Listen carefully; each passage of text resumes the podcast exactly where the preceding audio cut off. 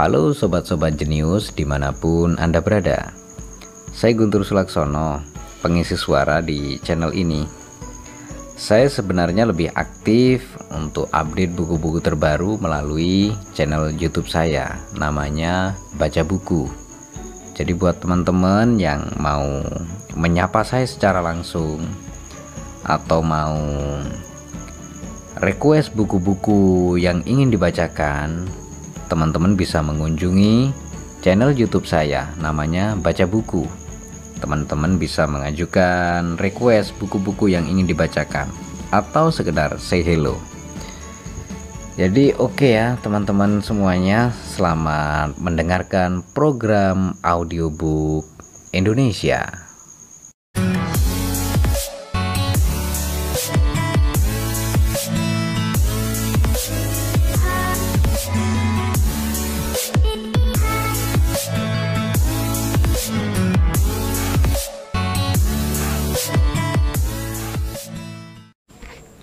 Buku The God Delusion karya Richard Dawkins.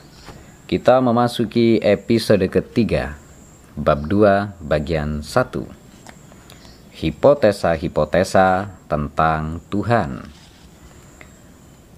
Agama dari suatu masa adalah hiburan sastra masa berikutnya. Kutipan dari Ralph Waldo Emerson. Tuhan Perjanjian Lama mungkin merupakan tokoh yang paling tidak menyenangkan dalam semua fiksi, pencemburu dan angkuh, suatu sosok yang picik, tidak adil, dan tak pemaaf, pembasmi etnis yang haus darah dan pendendam, suatu sosok penindas yang misoginistik, homofobik, rasis, pembunuh bayi, pembantai, pembunuh anak sendiri, penyebar penyakit, megalomania, sadomasokistik, serta pendengki. Sebagian dari kita yang dididik mulai dari masa kecil untuk menerima sifat-sifat tersebut bisa menjadi tidak sensitif terhadap semua horor itu.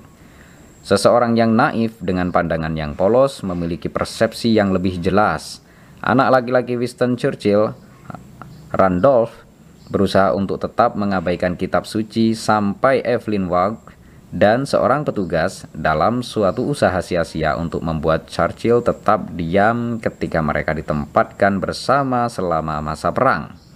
Bertaruh bahwa ia tidak bisa membaca seluruh Bible dalam dua minggu. Sayangnya, itu tidak memunculkan hasil yang kita harapkan. Ia sama sekali tidak pernah membacanya sebelumnya dan sangat merasa ngeri dan terpukau. Ia terus membaca berbagai kutipan keras-keras Kukatakan, aku bertaruh kau tidak tahu ini ada dalam Bible. Atau menepuk-nepuk pinggangnya dan kemudian terkekeh. Tuhan, bukankah Tuhan itu tai kucing? Thomas Jefferson. Yang membaca dengan lebih baik memiliki opini yang serupa. Tuhan Kristen merupakan suatu sosok dengan watak yang mengerikan, kejam, pendendam, plin-plan, dan tidak adil. Tidak fair menyerang sebuah target yang sedemikian mudah. Hipotesa Tuhan hendaknya tidak disejajarkan atau disamakan dengan penggambarannya yang paling tidak menyenangkan. Yahweh atau lawan hambarnya dalam rupa Kristen, Yesus yang halus dan lemah lembut. Jika mau jujur, persona orang lembek ini lebih dipengaruhi oleh para pengikut Victorianya ketimbang Yesus sendiri. Bisakah sesuatu lebih memuakkan dibanding ungkapan Miss C.F. Alexander, semua anak-anak Kristen harus atau lembut, taat, baik seperti dia? Saya tidak sedang menyerang sifat-sifat tertentu dari Yahweh atau Yesus atau Allah atau Tuhan yang lain seperti Baal, Zeus atau Wotan. Sebaliknya, saya akan mendefinisikan hipotesa Tuhan secara lebih gamblang. Ada sebuah manusia super, suatu intelijensia supernatural yang secara sadar merancang dan menciptakan alam semesta dan segala sesuatu yang ada di dalamnya, termasuk kita. Buku ini akan mendukung suatu pandangan alternatif, intelijensia kreatif apa pun dengan kompleksitas yang memadai untuk merancang semua hal, ada hanya sebagai hasil akhir dari suatu proses evolusi bertahap yang diperluas. Intelijensia-intelijensia kreatif karena berkembang niscaya muncul belakangan di alam semesta dan oleh karena itu tidak mungkin bertanggung jawab merancangnya. Tuhan dalam pengertian yang didefinisikan tersebut merupakan suatu khayalan dan sebagaimana yang akan diperlihatkan bab-bab selanjutnya, suatu angan-angan yang merusak. Tidak mengejutkan karena ia didasarkan pada tradisi-tradisi lokal pewahyuan pribadi dan bukan pada bukti-bukti. Hipotesa Tuhan tersebut muncul dalam banyak versi.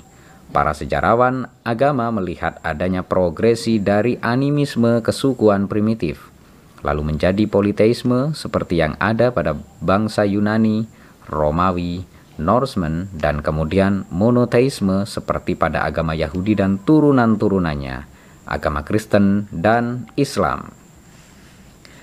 Terima kasih dan bersambung ke episode keempat bab 2 bagian 2.